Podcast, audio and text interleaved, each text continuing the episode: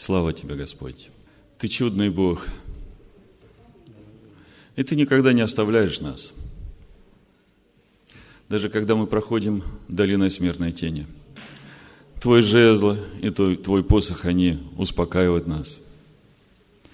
Спасибо Тебе, Господь, за трапезу, которую Ты приготовил для нас в виду врагов наших. Спасибо Тебе, Господь, что чаша наша преисполнена. Да пребудем мы в храме Твоем, Господь, да будем мы наслаждаться – Твоим присутствием. Я прошу Тебя, Отче, излейся сейчас. Излейся сейчас своей благодатью, своей милостью, своим благоволением на каждого. Ты знаешь, Господь, через что мы сейчас проходим. Поддержи, Господь. Поддержи падающего. Подними упавшего. Излей свою милость на тех, которые думают, что они оставлены. Ибо ты не оставляешь никогда. Даже если мы бываем неверны, ты верен. Пусть сегодня, Господь, в твой день, который ты отделил для себя, и зальется все, что ты приготовил для нас, накануне этого чудесного праздника, праздника обновления твоего храма. Пусть сегодня, Господь, будет искоренено и выброшено из наших храмов все идолопоклонническое, все нечистое, все скверное. Пусть это сегодня все будет очищено и вынесено вон за пределы храма. И освети нас. Освети нас, освети нас, Господь, светом своим. Освети нас, Господь. Мы благодарим Тебя за заповеди Твои, за Слово Твое. Да святится имя Твое да святится имя Твое. Бог наш, Бог Авраама, Бог Ицхака, Бог Яакова, единый Бог, сотворивший небо и землю и все, что наполняет их. Все живишь собой. И хотя Твое присутствие скрыто в этом мире, Ты желаешь его раскрыть через свои сосуды славы, которые Ты избрал, через сосуды милосердия, которые Ты взращиваешь. Благослови нас, Господь. Благослови нас, и пусть придет то благо, которое Ты приготовил для нас. Пусть оно придет и исполнится на каждом. И пусть ослабевшие колени окрепнут сегодня, сейчас. Пусть тлеющий дух возгорится. Возгорится, пусть согнувшиеся распрямят свои плечи. Благословен Ты, Господь, направляющий шаги человека. Благословен Ты, Господь Бог наш, Владыка Вселенной, давший нам все необходимое. Благословен Ты, Господь Бог наш, Владыка Вселенной, венчающий Израиль великолепием. Благодарим Тебя, Господь. Благодарим Тебя за Сына Твоего, нашего первосвященника, нашего ходатая, нашего защитника, который спасает нас изо дня в день от грехов наших. Спасибо Тебе, Отец, за милость, которая обновляется каждое утро для каждого из нас. Чтобы мы могли идти, чтобы мы не отчаивались, чтобы мы радостно взирали на то воздаяние, на тот город, который Ты приготовил для нас. Спасибо Тебе, слава Тебе, хвала Тебе. Пусть сегодня, Господь, пусть сегодня, Господь, придет это укрепление – для немощных. И тех, кого нет сегодня с нами, Господь, Ты коснись их там, где они есть. Дай им осознать, что прощены все грехи. Тем, которые раскаиваются. Тем, которые возвращаются на путь истины и не обращаются к своим старым делам. Да будут они исцелены от своих болезней и немощей. Спасибо тебе, Отец. Ты все усмотрел. Ты все усмотрел. Ты нас призвал, Ты нас оправдал, и Ты нас прославил.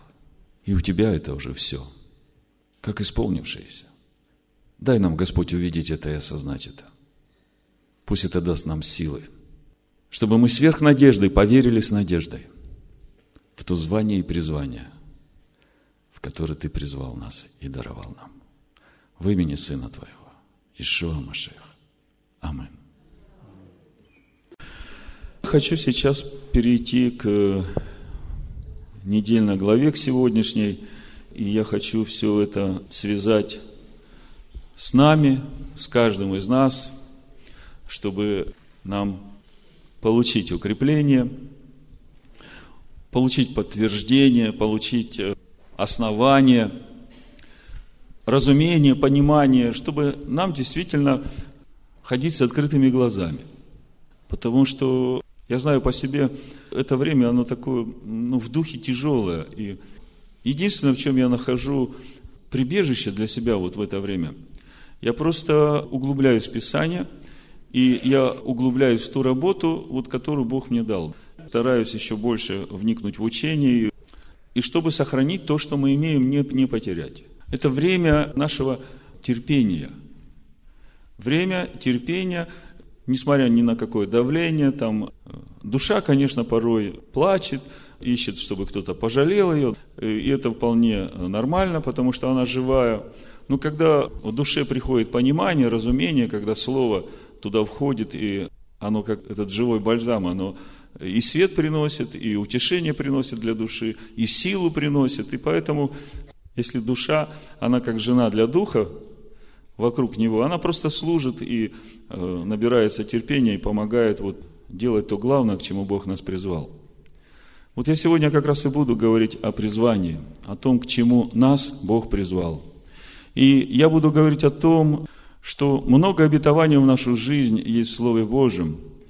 И я хочу сегодня говорить о том, чтобы мы понимали, что есть какое-то время в нашей жизни, и в это время должны произойти определенные процессы, которые напрямую связаны с нами. И все это именно для того, чтобы это обетование и это призвание пришли в нашу жизнь. Поэтому проповедь называться будет «Слово Божие испытало его». Для этого мы откроем 104-й псалом, и я с 16 стиха начну делиться с вами тем, что Бог вложил в мое сердце. 104-й псалом в русском переводе, 16 стиха. «И призвал голод на землю, всякий стебель хлебный истребил, послал пред ними человека, в рабы продан был Иосиф.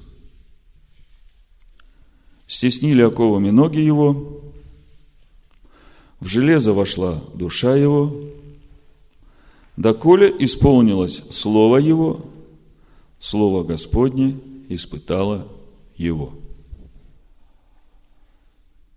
Когда мы читаем сегодняшнюю недельную главу, и мы видим э, все эти события, которые происходят в жизни Иосифа, любимый сын у отца, разноцветные одежды, зависть братьев, все это приводит к тому, что он попадает в ров, его хотят убить, потом он попадает в Египет, слуга, потом тюрьма, и потом уже второй человек после фараона. Мы видим весь этот путь Иосифа, и он для нас действительно кажется красивым, таким достойным образом для подражания. И я хочу, опираясь на этот опыт Иосифа, рассмотреть и разобрать, что же значит – Слово Божие испытало его. Я хочу вместе с вами посмотреть, как это есть, когда Слово Божие испытывает. Как это есть и зачем это, чтобы Слово Божие меня испытывало. Потому что, когда мы слышим свою жизнь обетования, нас это возбуждает. Когда мы слышим свою жизнь пророчества, нас это радует, мы ликуем, мы, мы хотим этого. И Бог дает нам обетование в нашу жизнь, чтобы поддержать. Бог дает пророчество в нашу жизнь, чтобы скрасить порой наше отчаяние или наши поражения, э, потому что Он всегда с нами. И если Он призвал, то Он будет вести нас до самого конца. Но я хочу сказать о такой вещи, которая не просматривается вот в этих призваниях и обетованиях. Э, давайте начнем с того, какие сны увидел Иосиф – в общем-то, все неприятности в его жизни именно из-за этих снов и начались. 37 глава, с 5 стиха. «И видел Иосиф сон, и рассказал братьям своим, и они возненавидели его еще больше». То есть, еще больше вы видите, что есть уже избрание, и за это приходит ненависть. Но Иосиф еще юноша, он пользуется особым почетом у своего отца. И через это приходит ненависть от братьев. Он видит сон, и ненависть увеличивается. Но он в простоте своей рассказывает. Вы слышите сон, который я видел. Вот мы вяжем снопы посреди поля. И вот мой сноп встал и стал прямо. И вот ваши снопы стали кругом и поклонились моему снопу. И сказали ему братья его, неужели ты будешь царствовать над нами? Неужели будешь владеть нами? И возненавидели его еще более за сны его и за слова его. Сны Иосифа, они как бы похожи, но вместе с тем они очень разные. Потому что они говорят о разных уровнях духовных царствования Иосифа. Первый сон говорит о всем, что происходит на земле. Мы видим хлеб произрастает из земли, и этот хлеб становится снопами. И мы видим, что эти снопы преклоняются перед Иосифом. И это говорит о статусе Иосифа в, среди братьев его, сыновей отца его в этом мире. Второй сон, он как бы тоже об этом же, но он уже говорит о небесном. Он уже говорит о том, что когда исполнится Царство Божие, когда сыны Царствия станут звездами на небе, они все так же будут склонены перед Иосифом. Тем более и мать, и отец также склонятся перед Иосифом. И мы э, знаем прекрасно, что в этих снах и во всей судьбе Иосифа раскрыт для нас образ Мессии Израиля. Сын Давида, потомок Давида. Но Давид говорит, сказал Господь Господу моему, сиди одесную меня, доколе не положу врагов твоих под ноги твои. Если читать в контексте на иврите этот псалом, там написано, сказал Адонай господину моему. Сиди одесную меня, доколе я не положу врагов твоих под ноги твои. Так вот, сны Иосифа, они об этом. И вообще сама судьба Иосифа, а, она как история самого Мессии. Но я сейчас буду говорить не об этом, можно, конечно, об этом тоже, э, это чудесная часть этих откровений, и об этом говорить. Но я хочу ближе к нам сегодня спуститься именно к тому, что происходит с нами с того момента, когда Бог произносит в нашу жизнь обетование. Когда Бог говорит нам через сны, через Слово Божие, через пророка. Когда ты принимаешь это Слово, и ты радуешься. Что-то должно произойти с того момента, как ты получил это Слово, до того момента, когда это Слово исполнится в твоей жизни. И я говорил, что когда мы слышим эти обетования в свою жизнь, мы радуемся. Но вот тот путь, через который Бог меня провел, Он меня сейчас научает не особо ликовать о тех пророчествах и обетованиях, которые ты слышишь в свою жизнь. Они, конечно, радуют. Но больше заботиться о том, о чем не сказано. В этих снах Иосифа ни слова не было сказано о том, что тебя посадят в ров, что тебя будут хотеть убить, что тебя продадут в рабство, что ты будешь гонимый, бездомный, никому не нужный. Нету ничего в этих снах. В этих снах только обетование. Поэтому я хочу говорить именно о том, что стоит за этими обетованиями. Исполнилось Слово Божие – Слово Божие испытало его. Заметьте, ни жена Патифара, которая пыталась соблазнить его, ни братья, которые бросили его в ров, ни эти мадиамские купцы, которые измальтянам продали Иосифа, ни эти два слуги фараона, один из них, который остался живой, забыли его там после того, как Иосиф истолковал сон. Не дьявол причина всего этого.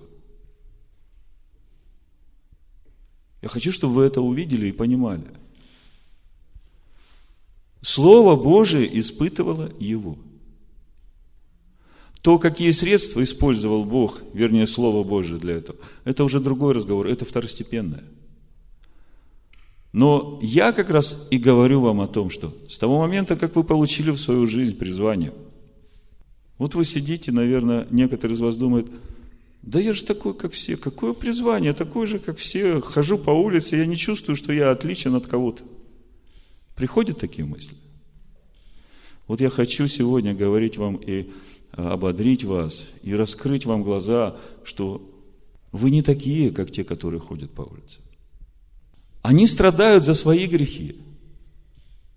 А в вашу жизнь страдания приходят, потому что Слово Божие испытывает вас. Для чего это происходит, я скажу позже. Но, может быть, вы уже и так догадываетесь об этом. Но я хочу несколько слов сказать о том, кто же вы есть на самом деле – и для этого я прочитаю несколько мест Писания, чтобы утвердить вас в этом, чтобы вы не забывали, чтобы в этой суете дней, в этих месяцах и годах, которые, казалось бы, проходят один на другой похожие, чтобы вы не забывали, кто вы есть, и где вы находитесь, и для чего. Потому что то, что вы сейчас находитесь в этой общине, это тоже о многом говорит.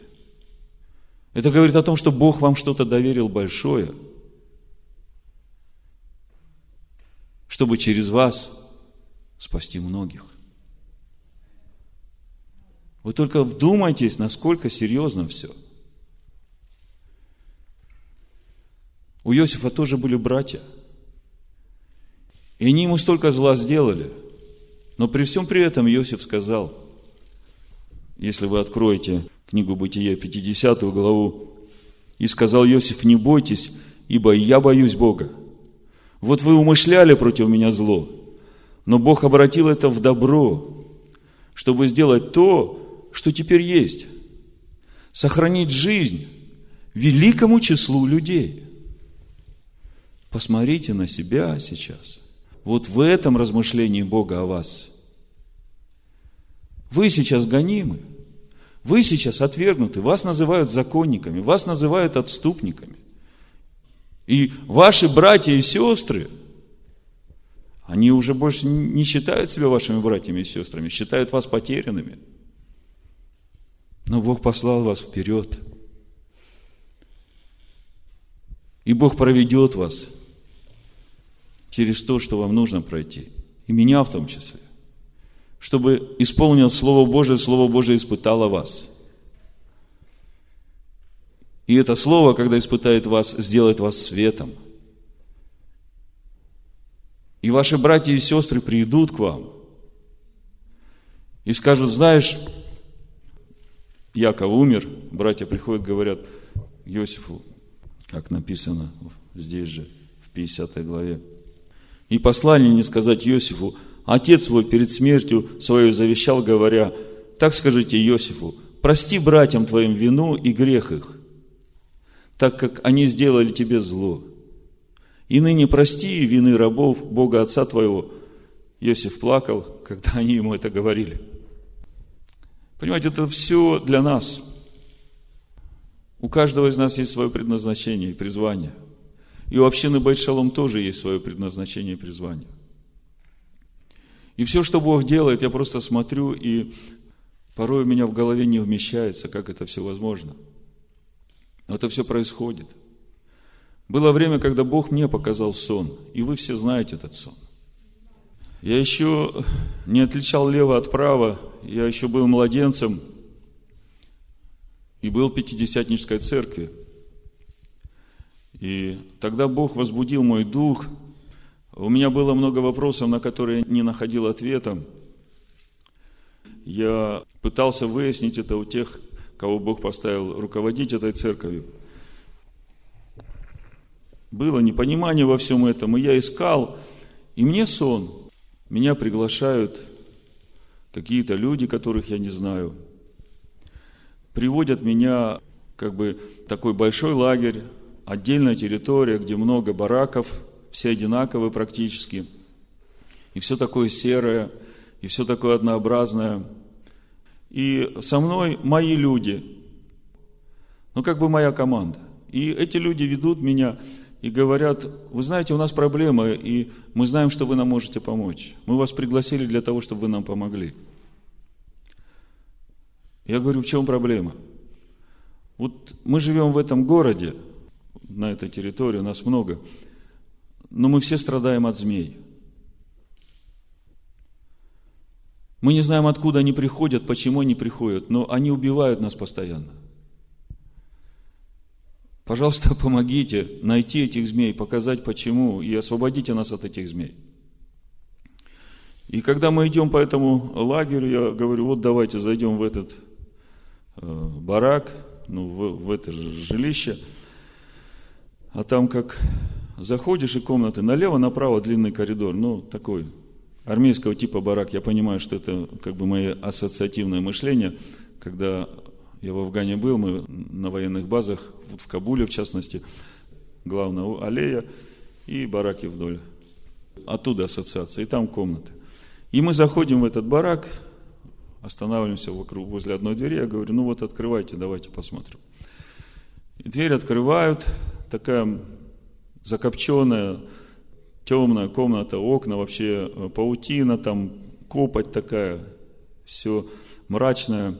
И в центре комнаты, как на проводе, на одной змее висит такой огромный клубок змей. И этот клубок живой, и эти змеи разного цвета, разной породы, они спускаются с этого клубка, уползают, другие приползают, они как бы там жизнь идет, и, а эти змеи там по лагерю обратно возвращаются, так вот. И когда я смотрю на это все, я повторяю, что этот сон был мне, когда я даже Библию еще не прочитал когда я только Новый Завет начал читать, когда я еще не знал, где написаны 10 заповедей Божьих, когда я не знал, кто такой его народ, и вообще я не мог отличить, кто такой Иисус Христос и кто такой Бог. И вот этот сон, и во сне я говорю, вот место. И когда я говорю вот место, откуда приходят змеи, в этот момент как бы параллельно во времени раньше то, что было в этом же месте. Эта же комната, и она выглядит как место пыток. Отрубленные головы, вспоротые чрева. И я слышу, это место, где пытали евреев. И вот этот сон я увидел. Я проснулся, рассказываю своей жене, вы знаете, у меня вот все на мне как наэлектризовано, знаете, как таком огромном э, электромагнитном поле, побывал там в мощном таком разряде. И этот сон был, может быть, 12 лет, может быть, в 96 году. И потом, когда я уже начал ходить в это мессианское служение, однажды читаю Писание, книгу Откровений, 18 главу, 4 стих, «Выйди, народ мой, от нее», и этот стих так загорелся во мне, что он ни днем, ни ночью мне не давал покоя. Знаете, как огнем стоит внутри, буквы, написанные огнем, и он не дает мне покоя. Я, я все время не могу понять, что это. И каким-то образом эти слова связываются с этим сном, и как-то все это начинает раскладываться. И в то время жена мне говорит, знаешь, мне Бог сказал, что Он будет меня учить у евреев. Я, говорит, не знаю, что это значит. А я сразу понял. Как раз мне тогда попалась Тора Санчина на глаза – и, и я купил эту Тору Санчина. И когда я начал читать комментарии, я понял, я получил что-то, что поможет мне отбросить все мое человеческое, э, что поможет мне, по крайней мере, получить границы для своих размышлений вот через комментарии иудейских мудрецов. Понимаете? И поначалу, когда я читал, это даже не умещалось во мне. Я и читал, и выписывал, и комментарии выписывал, и пытался разбираться. И но год за годом это как-то все растворялось, растворялось, и в один какой-то момент это количество информации огромное, которое здесь, она вдруг как бы перевернулась во мне, растворилась, и я стал все видеть изнутри. Понимаете? Это с каждым из нас должно произойти. И когда Бог мне показал этот сон, там в этом сне не было, что моя жена будет 4 года на грани сумасшествия. Там этого не было.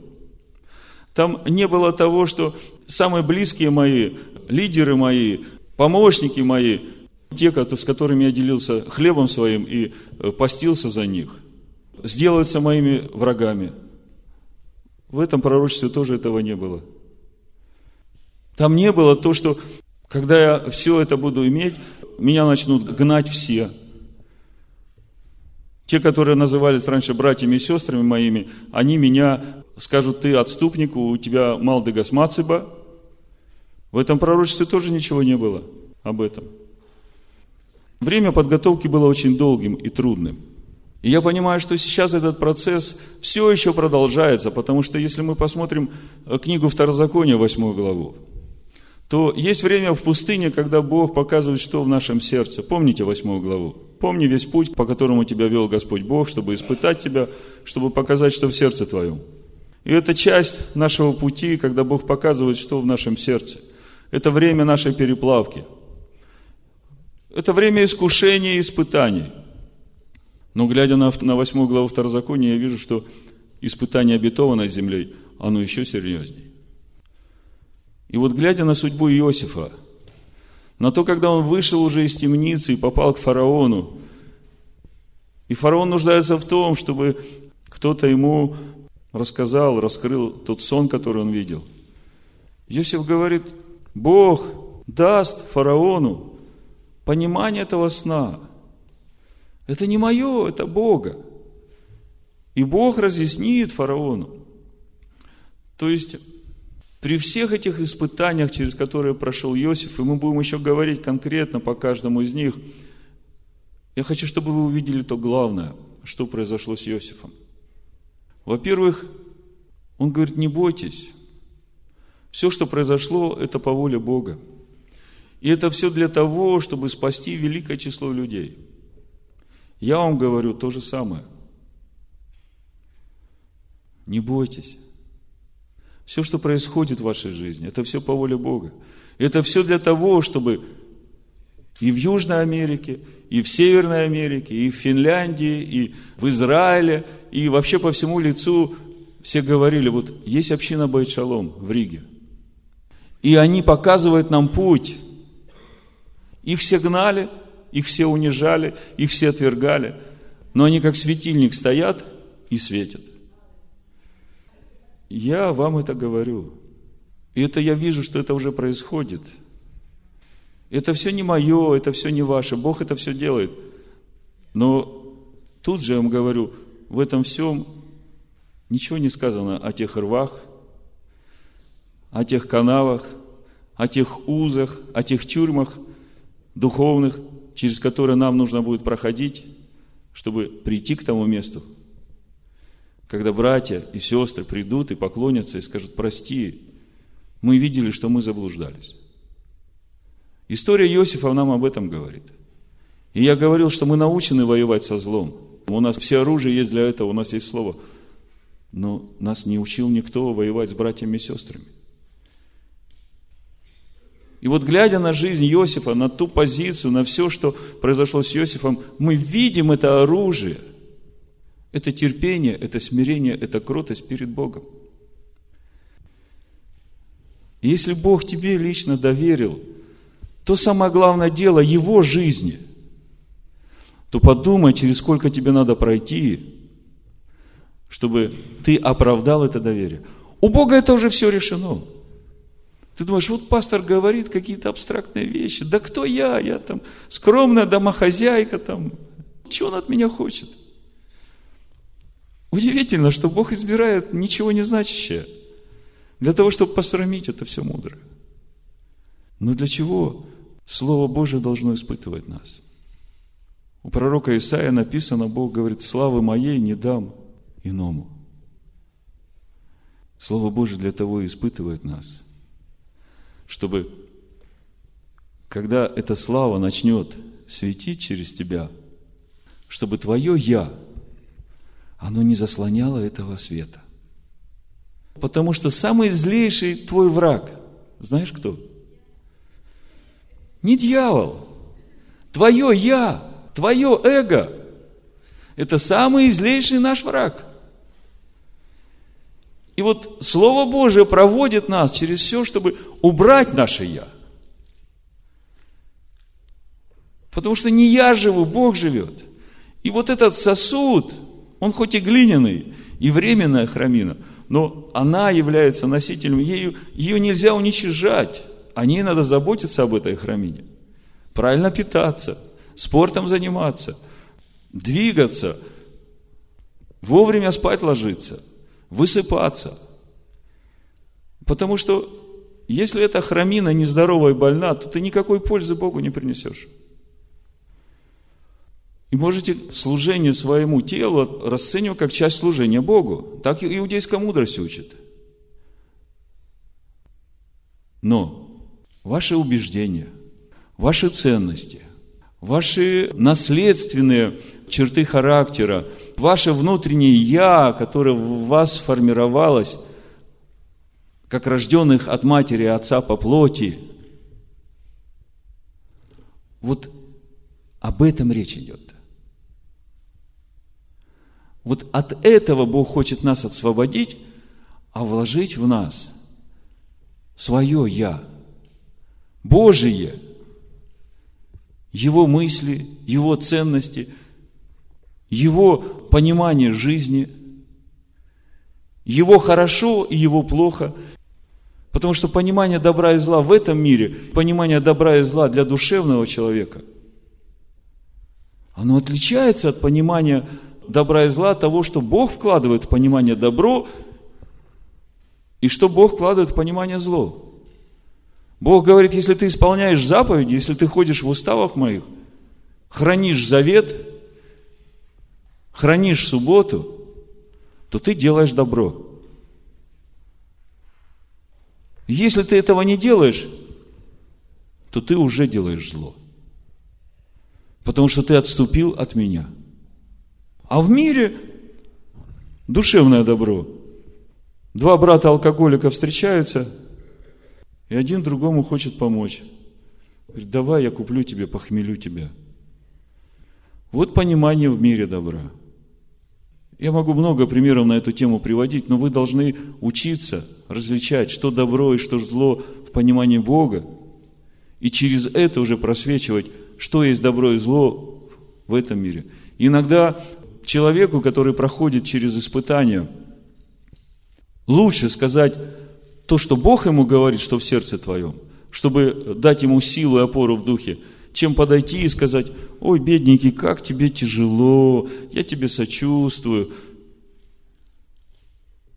Вот эта душевная любовь, которая его душу утешает, а тем самым разваливает его дух – Потому что написано, дух подкрепляет немощи человека. Если ты ему скажешь что-то в дух, то это сделает его сильным и даст силу для души. Я не знаю, как вам, но со мной Бог, Он очень так, без лицеприятия. Я приводил как-то примеры, когда Бог меня подкреплял, когда мне было очень тяжело. Как-то мне надо было встречаться с бандитами, у меня тогда свой кондитерский цех был. Как-то дошла до них информация, что я в их районе, а десятины не плачу им. И они назначили мне встречу, и я молился, и Бог мне дает Матвея 10, 28. На всю жизнь запомнил. Не бойся убивающих тело, души же не могущих повредить. И когда мне Бог сказал такое укрепление, Моя душа сразу нашла свое место и успокоилась. И пришел мир, и пришло понимание, пришла ясность мысли. Дух становится сильным. Дух получил Слово Божие. Дух получил обетование. И тогда Дух может подкрепить немощи. Немощи души, немощи плоти. Все так работает. Так вот, давайте посмотрим, через что же Иосиф проходил – Слово Божие испытывает Иосифа. Он любимый сын, все пасут стада, а Иосиф вместе с отцом разбирают заповеди Божии, вникают в учение Авраама, которое он заповедал сынам своим научить, детям своим. обо всем этом, и причем это устно все вкладывается, это надо все запомнить, это все надо носить в себе, какая судьба у Авраама была, через что он проходил, и почему Авраам вдруг решил Исаака принести в жертву на жертвеннике, на горе моря. И все это надо было вкладывать в Иосифа. И Иосиф через веру отца видел, что Бог реален, Бог живой. И вдруг при всем этом он попадает в ров. Братья его враги. Заметьте, братья враги. Ни сихемцы, ни хананейцы, ни амарейцы. Самые злые враги – братья. Тем более от одного отца. Это вам должно говорить о многом, вот в вашем сегодняшнем стоянии. И вот он, сидя в этой яме, там, попадая потом в рабство в Египет, заметьте, в его сердце не было такого. Бог, почему ты это допустил? Бог, я на тебя обиделся. Я учил Слово Твое, я соблюдал заповеди Твои, а Ты вот э, бросил меня в ров. Первое. Научись никогда не роптать на Бога.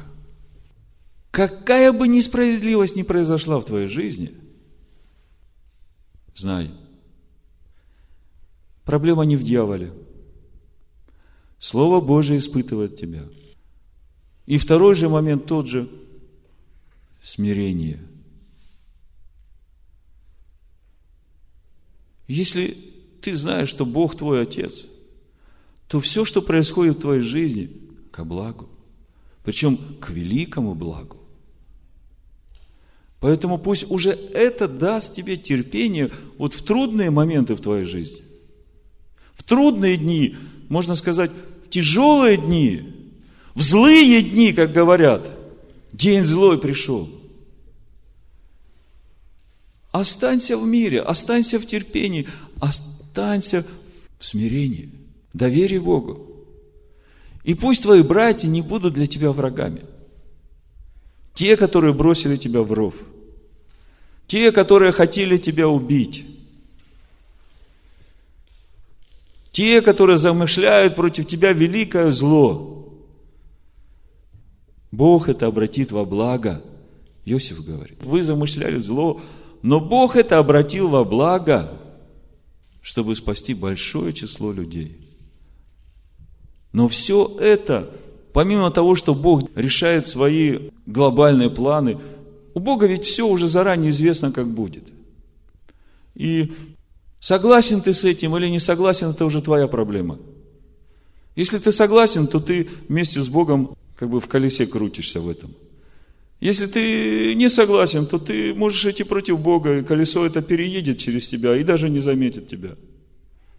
Потому что на весах у Бога все народы как ничто перед Богом. Поэтому не ропчи, будь смиренным и доверяй Богу. Но самое главное, с самого начала осознай, что ты избранный. Но ты должен понимать, для чего ты избранный. Вот я хотел вам прочитать эти места. Послание Ефесянам. Павел говорит, 15 стих.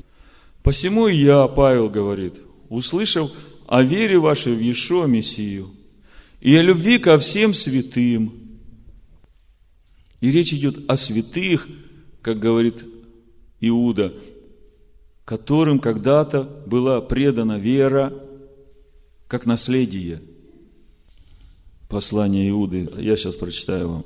Третий стих. «Возлюбленные, имея все усердие писать вам об общем спасении, я почел за нужно написать вам увещание, подвязаться за веру, однажды преданную святым, и кто эти святые, которым когда-то была предана вера? Отцы наши, Авраам, Исаак Иаков, пророки и весь народ Израиля. Нас сегодня многие обвиняют в том, что мы разделяем церковь. Так вот, здесь же в послании Иуды написано, 19 стих, люди, отделяющие себя от единства веры, душевные, не имеющие духа. Наше служение – вернуть этих душевных, не имеющих духа, в единство веры, однажды преданной святым, чтобы они обрели духа. И это наши братья и сестры, которые сейчас находятся в плену в Вавилонской блуднице – и мы отнюдь не разделяем, потому что разделение пришло раньше на Никейском соборе, оно уже было утверждено. Тогда отделили все народы и церковь, которую родили на Никейском соборе, отделили от единства веры, той, которая была предана святым. Поэтому вас обвиняют напрасно и ложно. Но не надо роптать. Оставаться надо смиренными, потому что Бог это делает во благо. Для того, чтобы спасти наших братьев и сестер, которые находятся сейчас в плену. Для того, чтобы они смогли увидеть этот путь. И поэтому пусть твоя душа умрет для этих оскорблений, для этих несправедливых обвинений.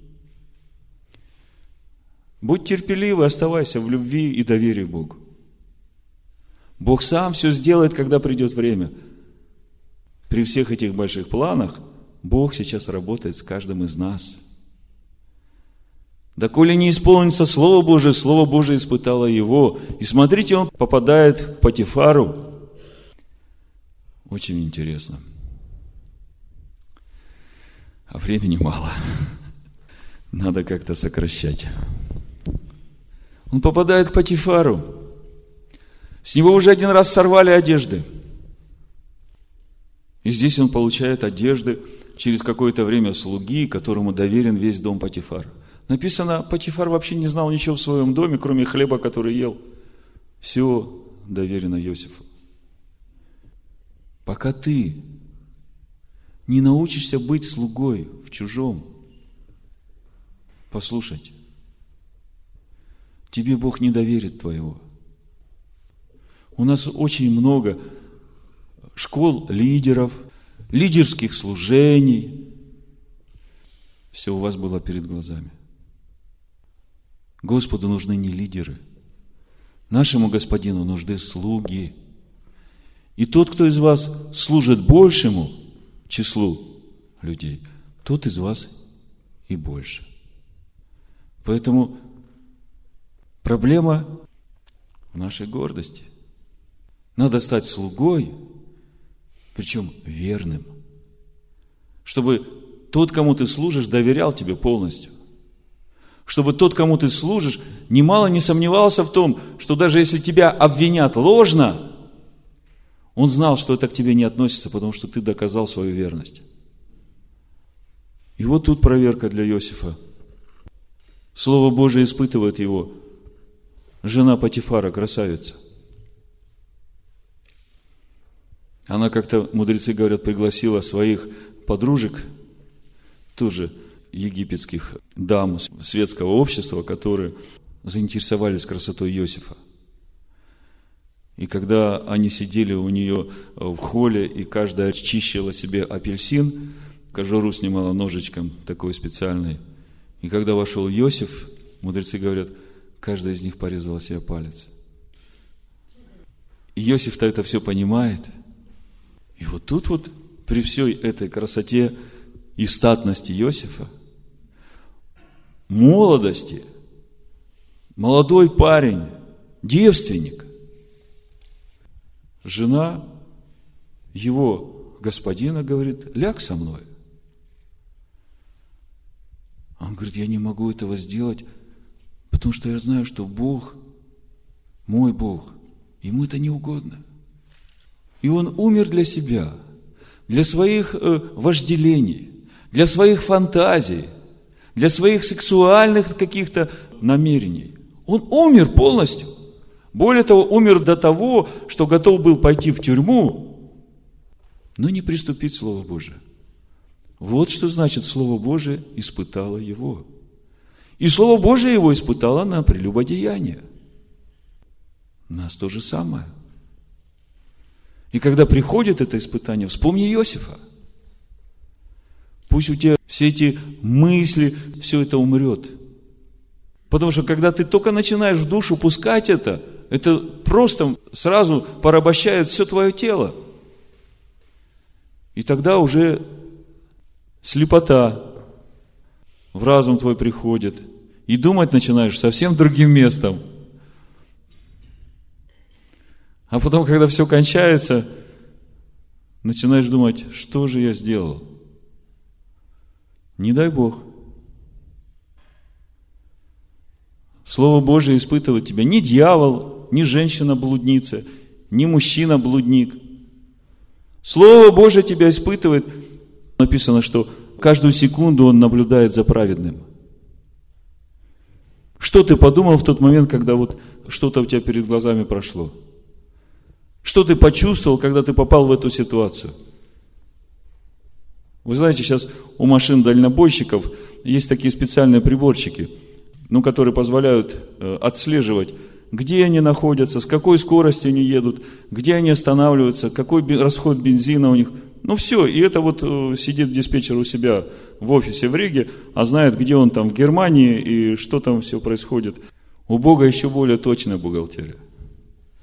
Где бы ты ни находился, все отсчитывается, все записывается, все складывается. Придет время, когда ты станешь на отчет, Бог посмотрит и говорит, да, ты был верен в малом, я тебя ставлю над большим. Но пока ты не научишься быть верным слугой в малом, не поставят над большим. Не лидеры Богу нужны, а те, которые могут служить верно. Причем в чужом. Попадает в тюрьму, Слово Божие испытывает его. Опять тюрьма. Опять ропот. Бог, я же сохранил себя в девственности, я же не соблазнился этой женщиной, а ты меня в тюрьму. Ничего такого у Иосифа не было. Попал в тюрьму, опять в тюрьме. Именно потому, что он остается верным, Бог его сразу поднимает – где бы он ни находился, все начинают сразу видеть, что через него приходит благословение на всех. Начальник тюрьмы сразу увидел, что доходы у тюрьмы увеличились, что все там стало как-то работать по-другому, никто не жалуется, и он сам сыт и доволен. Но, тем не менее, тюрьма. Когда он был в доме Патифара, ему уже стало нравиться эта одежда, которую на него одели. И уже второй раз, как с него срывают эту одежду. Когда жена Патифара сорвала с него одежду. Вы знаете, глядя на все это, я могу сказать одну простую мысль. С нас будут срывать одежды до тех пор, пока его слава не станет видна. С нас будут срывать одежды всякий раз, когда мы зная свое предназначение, зная свое призвание, где-то на этом пути вдруг успокоимся и скажем, ой, а знаешь, когда э, после рабства, после вот этой тьмы, после голода, после холода, после недостатков, вдруг ты куда-то попадаешь более-менее теплое место, и тебе какую-то одежду дают, и уважение получаешь, и ты уже думаешь, да лучше синица в руке, чем журавля в небе, и как бы начинаешь уже пристраивать себя к этой жизни, успокаиваешься – только тебе придет эта мысль, готовься. Слово Божие испытывает тебя. Я же говорил, Слово Божие вечно. И если это Слово высвободилось в твою жизнь, оно-то не изменится. Тебя будут менять до тех пор, пока не придет соответствие. Вы понимаете закон? Поэтому, если ты успокаиваешься, если ты сейчас уже где-то успокоился, и все обетования, которые Бог в твою жизнь дал, ты сказал, да, это было неправда, это что-то там приснилось не то. Стоит тебе только подумать. Готовься, сорвут с тебя одежду и попадешь в темницу. И посидишь там какое-то время и подумаешь, так, а что же происходит? А происходит то, что Бог выталкивает тебя в твое призвание. И Он будет это делать до тех пор, пока ты не придешь в это место. Потому что у Бога уже все исполнено. Там уже все совершилось. И Он будет двигать тебя и не давать тебе покоя. Главное, чтобы ты не успокаивался. Главное, чтобы ты всегда говорил, да, Господи, да будет Твоя воля. И какие бы трудности перед тобой не были, в каком бы рве ты не был, не ропчи. Будь смиренным. Всегда оставайся слугой и верным. И всегда помни, что если Бог тебя призвал, то Он тебя оправдал. И Он тебя прославил, написано. Ты этого еще не видишь, потому что ты в этом пути, Слово Божие тебя испытывает. Но у Бога уже все сделано. И когда тебе очень тяжело, Он тебя опять посылает какого-то проповедника или дает какое-то слово, чтобы ты получил подкрепление, чтобы ты вдруг увидел себя, что ты же избранный. Кто вы избранные? Чтобы вы познали, в чем состоит надежда призвания Его, и какое богатство славного наследия для святых. Чтобы вы познали, в чем надежда вашего призвания, куда вы избраны, для чего вы избраны. Ибо кого он предузнал, тем и предопределил быть подобными образу Сына Своего. Колоссянам 1.12, я просто несколько мест о том, куда вы избраны. 13 стих написано, «Избавившего нас от власти тьмы и введшего в царство возлюбленного Сына Своего». Вот куда мы избраны. Вот куда мы призваны. В Римлянах я уже цитировал это место, хочу вместе с вами прочитать 8 главу, 28 стих и дальше. «Притом знаем, что любящим Бога, призванным по Его изволению, все содействует ко благу». И мы знаем это место, и мы цитируем это, и нам это приносит радость.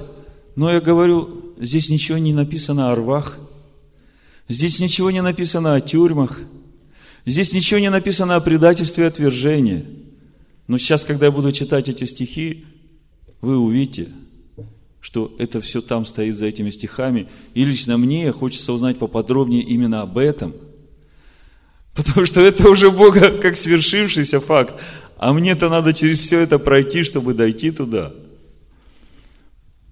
Все содействует ко благу. Ибо кого Он предузнал, тем и предопределил быть подобными образу Сына Своего. Смотрите, вы призваны – Потому что Он вас предузнал и уже предопределил вам быть подобными образу Сына Своего. А что значит быть подобными образу Сына? Это значит, что Слово, с большой буквы Слово, становится твоей плотью. И мы говорили, что Слово – это как сосуд, куда налито божественное естество. И когда Слово становится твоей плотью, и туда налито это божественное естество, то нет ничего из твоего «я», твоего злейшего врага, что затмевало бы эту славу, которая излучается из этого естества, которым ты наполнен. Ибо кого он предузнал, тем и предопределил быть подобными образу Сына Своего, дабы он был первородным между многими братьями. Господи, как это все чудесно! И как это нас радовало, когда мы вначале исповедали все это. Но сейчас мне хочется подробнее вот узнать, что за этим там. Вот то, о чем здесь не сказано.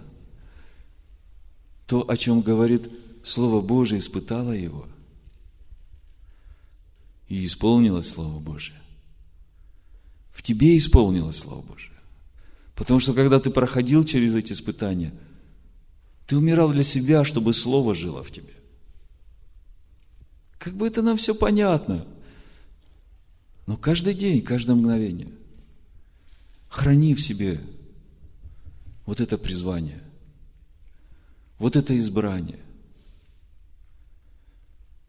Задумайтесь, сколько сейчас в мире людей?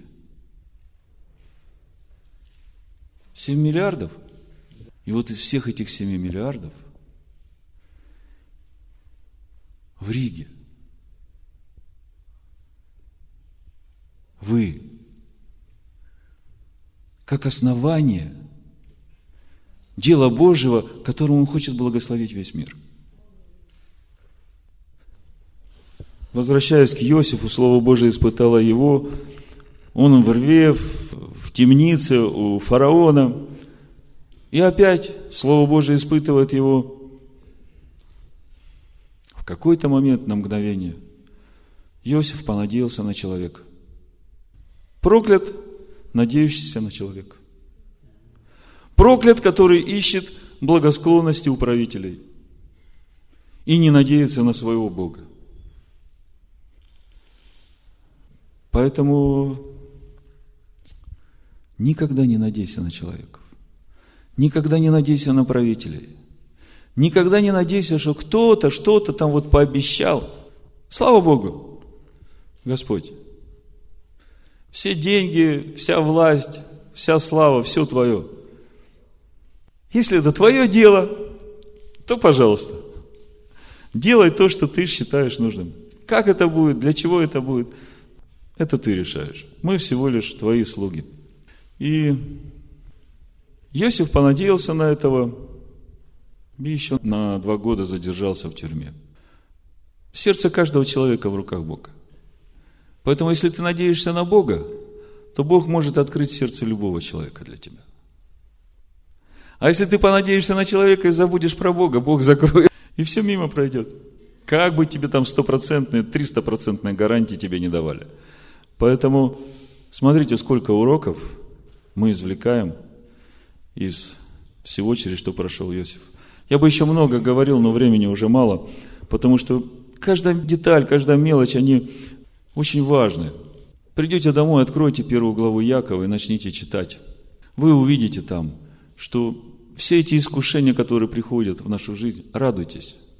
Потому что, когда вы проходите через эти искушения, вы видите то, что у вас не Божие. То, что вас заставляет искушаться. И это только для того, чтобы от этого избавиться. Потому что там, где Бог в нас, там, где Слово Божие уже в нас стало плотью, там не искушается моя плоть. Потому что уже не я живу, Слово Божие. А мы все призваны преобразовываться в образ и подобие Сына Божьего. А кто Сын Божий? Слово Божие. В заключение, наверное, 65-й псалом прочитаю вам для укрепления – Псалом 65, с 10 стиха, можно весь читать. Ты испытал нас, Боже. Ты переплавил нас, как переплавляют серебро. Ты вел нас в сеть, положил оковы на чресло наше, посадил человека на главу нашу. Мы вошли в огонь и в воду, и Ты вывел нас на свободу. Только истина делает нас свободными. И она делает нас свободными, когда это становится нашими мыслями, нашими ценностями. А это у нас все становится нашим через нашу веру. И когда это становится нашим через нашу веру, тогда сила Божия, которая в этом слове, она высвобождается в твою жизнь. И поэтому Павел говорит, да даст вам Бог познать надежду призвания вашего и богатство славного наследия для святых Его. И как безмерно величие и могущество Его в нас, верующих, по действию державной силы Его. Это все принадлежит нам сегодня и сейчас. Начни смотреть на себя другими глазами. Сбрось с себя эту вот суетную пыль, или как это сказать, то, что закрывает над нас, когда мы бежим в этой суете, то знание и то познание, для чего мы избраны, кто мы и куда мы идем. И, в общем-то, мы есть то, что мы думаем о себе. Что ты думаешь о себе? Придете домой, будете молиться. И начните в молитве отделять. Где ты думаешь о себе как каком-то второсортном человеке, о каком-то отверженном, отброшенном, никому не нужным, забытым. Отбрось все это старое восприятие самого себя. Пункт за пунктом. Отбрасывай это все. А начни смотреть на себя. Так, как Бог на тебя смотрит. Он ведь почему-то движет тебя, чтобы ты был сегодня на этом месте. Оставил все свои дела, приехал сюда. Он почему-то не дает тебе покоя, когда ты не прочитал недельную главу. Он тебе напоминает, когда ты два-три дня пробежал мимо графика чтения Писаний. И говорит, ты осуетился, родной мой.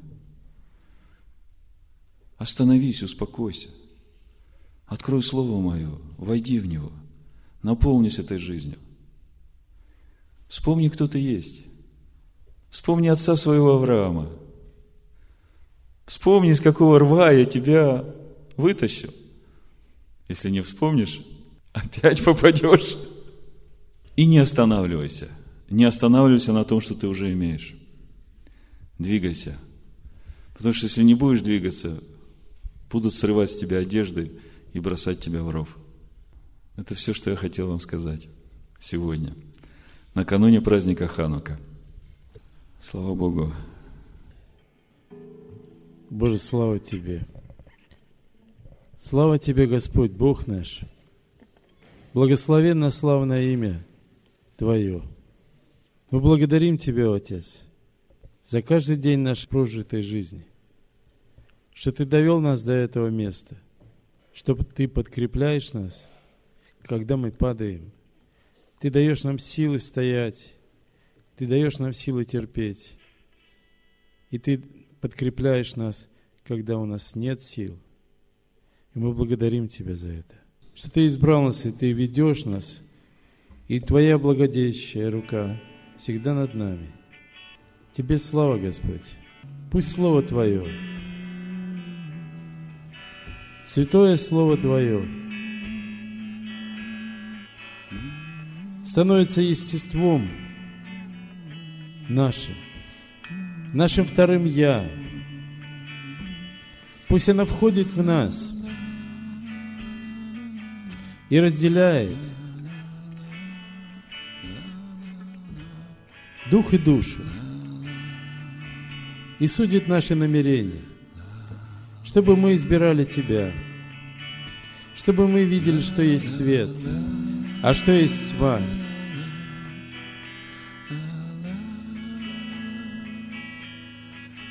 чтобы приворжаться нам в образ возлюбленного Сына Твоего. Воздавая только Тебе всю славу,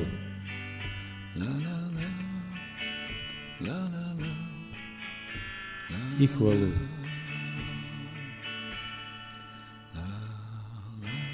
Веди нас. Ты избрал нас и мы доверились Тебе.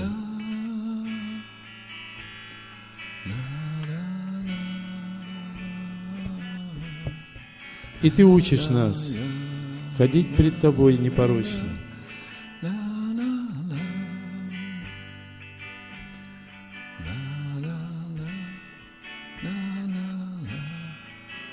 И служить другим, так как Ты служишь нам. Боже, благослови нас. Благослови нас на этом пути и проведи нас через все испытания, которые будут на нашем пути.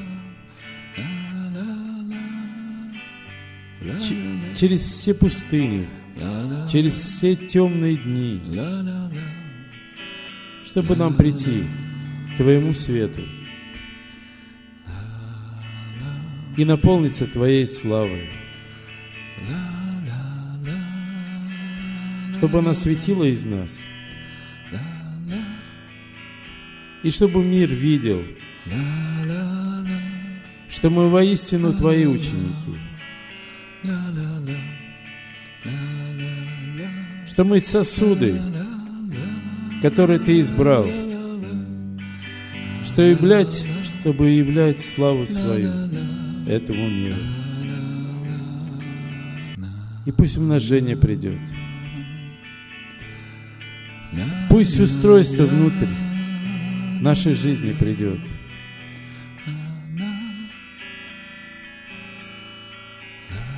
Пусть Слово, Твое драгоценное Слово, войдет внутренность нашу, и станет истинным богатством, станет истинной драгоценностью для жизни нашей.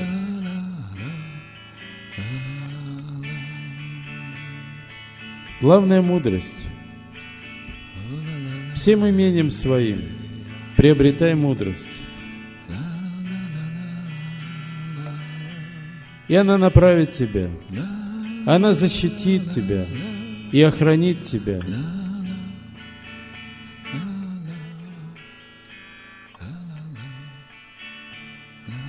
А вечному Отцу нашему, творящему все, хвала и слава во веки веков. Амин. Amen. Мы на пороге чудного праздника, праздника света.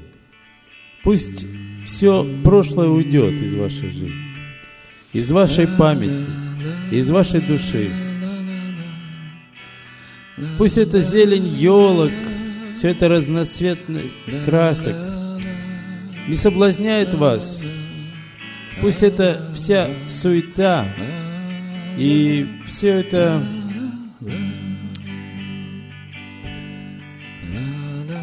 не заслонит от вас истины, не заслонит от вас Божьего. Пусть свет истины светит внутри вас и ведет вас. Шалом,